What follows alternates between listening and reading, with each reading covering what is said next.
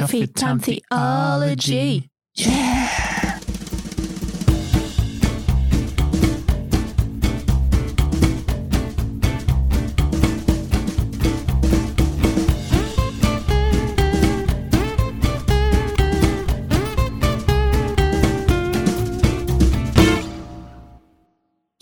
Kia ora, Tefano, and welcome to Coffee Time Theology. Yeah. I'm Stu, And I'm Grace. and we're your hosts. So grab a cup of coffee, sit down and join us, and we'll have a chat. Yeah. Today we're going to be tackling one of the great questions of the world. What is humanity, Stu? Yeah. What is humanity? Stu, specifically, is one of the great questions of the world. Philosophers over the last thousands of years have been waiting. Be like, Stu, what is Stu. humanity? Get your act together and let us know Be born already, so we can ask you. so that we can solve this in a 15 to 20 minute podcast. Yeah, so we're, we're gonna we're gonna nail it. I might sneeze. oh, your coffee. Oh. There's genuinely nothing more nerve wracking than sneezing while holding a like full cup of coffee. Stressful coffee drinking aside, humanity. We thought we'd start with pop culture. Because that's where we go to get all the answers to our big All questions the in answers life, right? for everything. We just like, what does popular culture tell us? And right now, we figured the Marvel Cinematic Universe is a good reading of current pop culture. It's probably one of the things that the Western world has collectively watched the most over the last decade or so, right? Yeah, yeah, I think so. Right. So the MCU, there are humans in it, Yes. right? And in the MCU, there are villains that span like otherworldly beings Mm-hmm. to just like the guy down the road. Yeah. You know, Sometimes it's aliens. Sometimes it's the concept of grief. I don't know if the villain was the concept of grief or if it was, you know, Agatha. So they're humans, right? Yeah. In it Yeah. too. Yep. And so I like Black Panther Uh huh. because it's a good movie. The movie, not the character specifically. I mean, I like the character Wakanda Forever, you know, but the movie specifically. Mhm, mhm. it has the good guy and the bad guy in it are both humans. Yeah. And they're both humans that have just slightly different backgrounds. Yeah. In them, both is the capability for cruelty, heroism, mercy, all of these things. And both of them showcase at different times during the movie, they're both sympathetic characters. Yeah. At different times in the movie, you could argue that they're both like, "Mm, I don't know if they're right. They both have moments in the movie, but you're like, oh, I don't know. I don't know about that. Yeah, that showcases, I guess, a heap of what humanity is. You know, Mhm. like there is the capacity in humanity for both untold greatness and untold Evil, evil or cruelty, despicability. despicability. What else have we got? Oh, again, Captain America. You know, like Yeah. the idea of the serum enhancing that which is already within you. You know, Mhm. good becomes great, evil becomes worse. And so you've got the Red Skull, which is this epitome of the worst parts of humanity.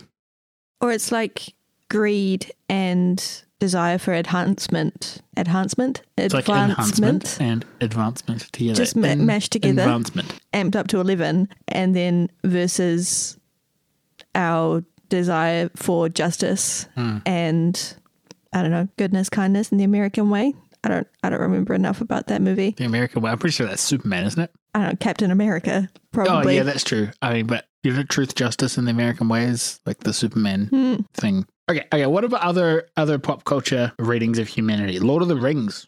There's a lot of humans in Lord of the Rings. hmm we have in lord of the rings we have like boromir who tried to help get the fellowship of the ring on their way but then Succumbed to Succumbed. temptation. yeah Mm. But then we also have humans who were good and kind and heroic as well. Mm. We have the king who was magicked. King Theoden Yep, that one.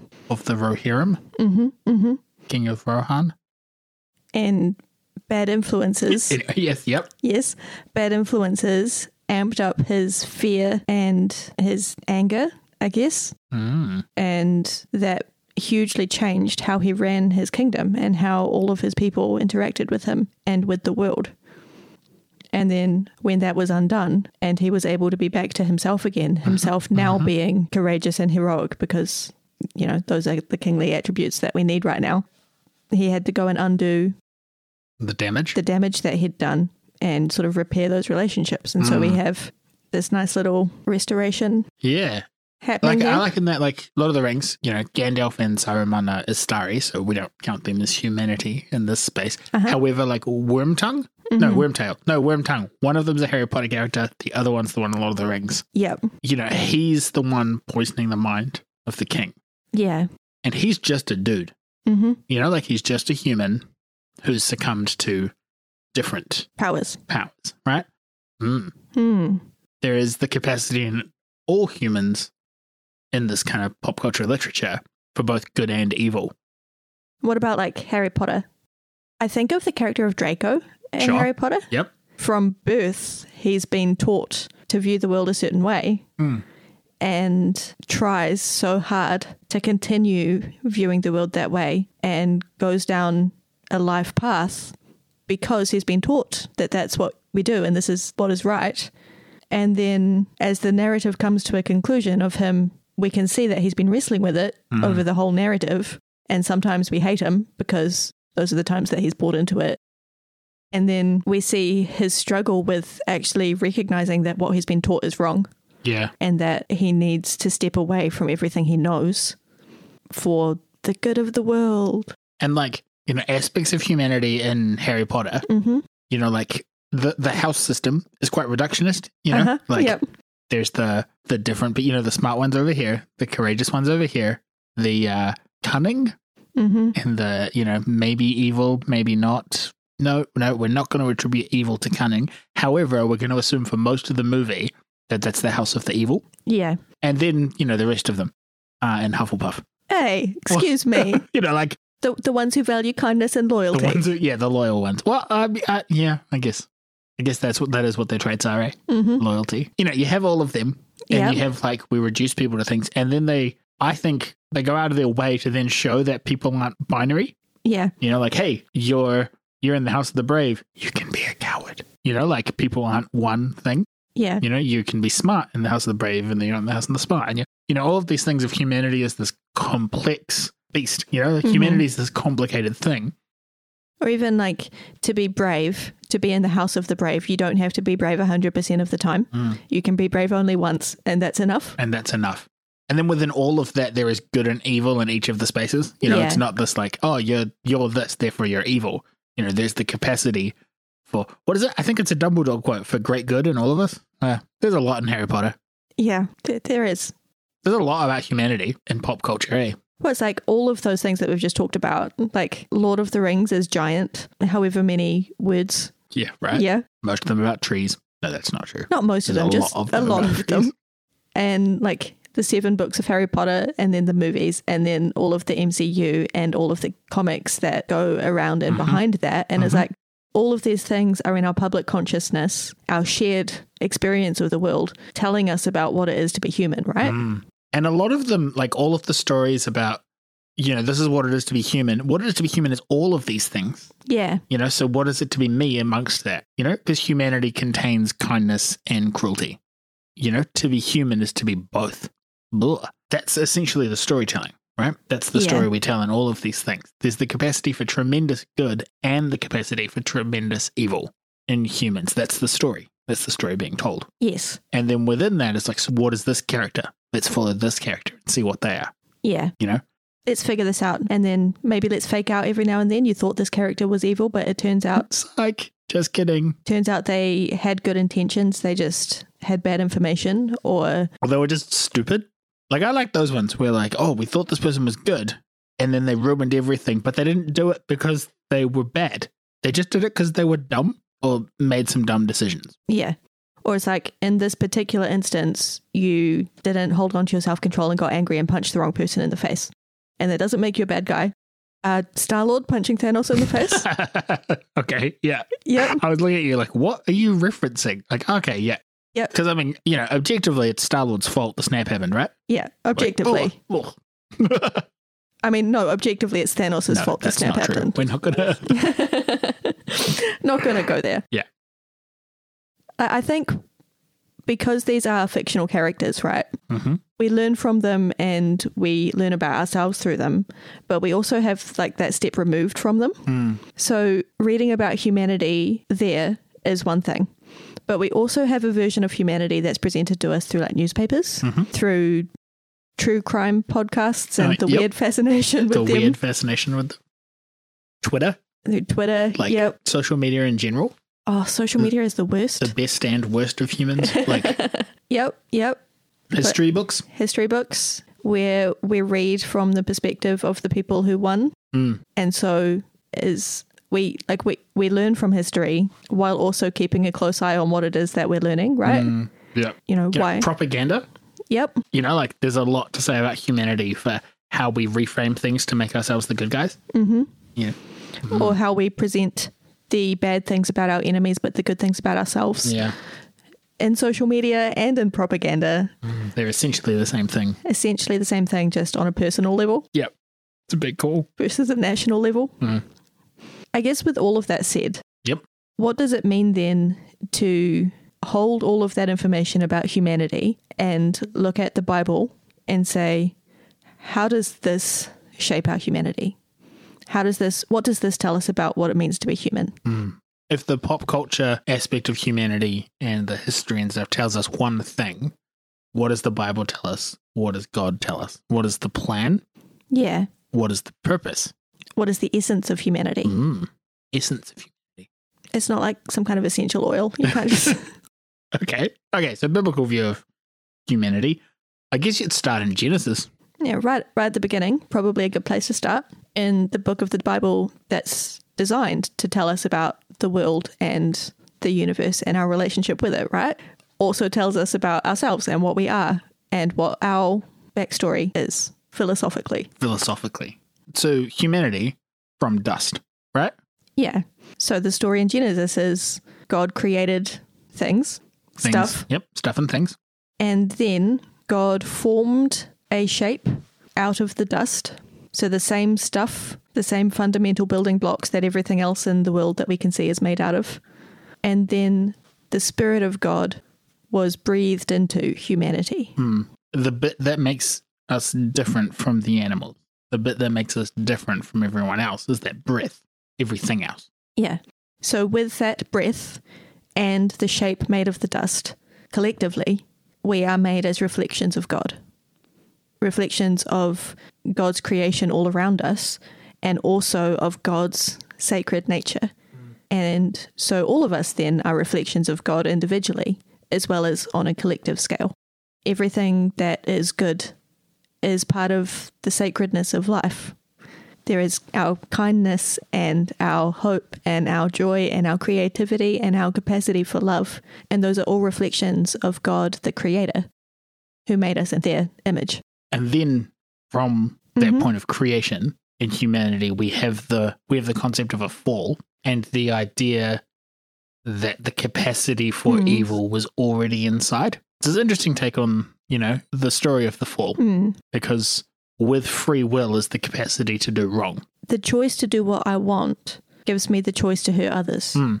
And again, in the story in Genesis, the knowledge of good and evil, and then the choice from there to do evil. Yeah. Humanity, made in the image of God, was offered the choice to continue living with God in ignorance of evil and walking with God in the good, or to choose to craft, to shape their own existence, their own life. And that was the choice that was made. with the capacity to hurt, to do harm. This is like that choice, that question. So the, the question of what would they do, you know, Mhm. the, the choice of what they actually choose, what we actually choose is huge. yeah. And perhaps alongside this idea of the image bearer, we are made in the image of God, choice is a key aspect of what it is to be human. Absolutely. You know, the choice existed there and then. And then throughout the Bible, we have what we do with that choice. You know, Yeah. and God's reaction to those choices, Mhm. I think is is essentially what the Bible is. It's the narrative of the whole You know? Bible, right? It's like, hey guys, I'd really love it if you could do the right thing and show each other the kindness and the goodness and the love and the peace that I know you're capable of. And people are like, That- Okay. that Except sounds now. great. That Yeah. sounds really great, except that right now I don't want to. Yeah. I want to have more things and I can't do that and also be kind to people. And in the space of, of humanity, there is also the the story of divinity that sits alongside it, Mhm. right? There is where the, the human responses, the divine image of God calls us to hopefully do the right thing Yeah. and us choosing to do the selfish thing. You know, and, Mhm. and so humanity is not the evil bit. No. You know, humanity is not the inherently selfish bit. Humanity, I think, is this wrestling. It's the knowledge, the understanding that we have a selfless part and a selfish part, Mm. and we have the choice every day in everything we do which bit we're going to listen to, Yeah. right? And the story of the Bible and of all human existence not recorded in the Bible hmm hmm is th- this wrestling, this choice. And What will we do with the choice? what will we do with the choice? And what impact do the choices of others have on me? And that's the story that we retell in our story. You know, when we come back to the pop culture, hmm when we come back to our, our fiction, our entertainment, the stories we continually choose to tell are the stories about someone choosing one thing over the other. And the the shape, the conflict in them Mm. is almost always the impact of other people's choices on them Mm. have caused the situation. What are we going to do about it? One of our tutors at Bible college really liked a quote from a theologian in a book, which talks about humanity being essentially good, but existentially estranged. A lot of ease in that. Essentially good, but existentially estranged, Hmm. which talks about how, at its core, you know, humans are good and created in the image of God, but estranged from, I guess, the purity of always making the right choice. Recognizing that the story of God as presented at the beginning is one of living in community, community with ourselves as a as a people, community with God and with our environment and the earth around us. All of these things working together in harmony and by being existentially estranged, our existence is estranged from those connections. We are we are disconnected now from God and from other people and from the world around us and from ourselves. And the impact of that is huge and far reaching. So, with all of that information, do you think we've come any closer to having an answer to what humanity actually is? Maybe. I think that idea of humanity is the the wrestling of divinity and mortality. Hmm. That sounds really wise, but is, doesn't mean anything. you know, like like is it? Mm, that's a Hmm. wise. Te- what does that mean? No idea. I think it means that as we encounter humanity hmm on a day to day basis, we can recognize that there is some element of wrestling in every single person. And if we face them with the assumption that, for example, we've been listening to too many true crime podcasts and Yeah. anyone could be a serial killer, you know, we're going to treat them a lot differently than if we assume that they are fundamentally, essentially good, that they are a a sacred person created in the image of God and fundamentally have good intentions. I think that changes how we how we accept people. I think it's the idea that humanity is always wrestling with a choice and always a reflection of the divine. We like to use the idea of people carrying a divine spark. Hmm. You know, there is something of God in everyone. There is something of the divine in everyone. There is something that is both a reflection of God and a unique soul Hmm. in everyone. The breath of God sustains us. And this idea that in everyone is also the wrestling choice. Hmm. You know, the the choice every day of like, well, what does this mean? What do I choose to do here? And that inherently people are carrying the divine. Hmm. People are wanting to do what is right, both for them and for those around them, but constantly wrestling with that choice. Hmm. I think that's what it is to be human. And that is obviously uh, a simplified answer. If at the beginning of this podcast we tricked you into thinking we had the answer to what it means to be human, the answer is, well, to be human is to be both perfect and not perfect at all times, you know, to wrestle with those two things. To carry the potential for both huge amounts of good and also for great amounts of hurt. Yeah. So we don't have an answer for you in the end, except for what philosophers and theologians over time have come up with, which is that humanity is essentially good, but also existentially estranged. So until next time, take a deep breath, Drink more water know that you are loved. and have a great day. Bye. Bye.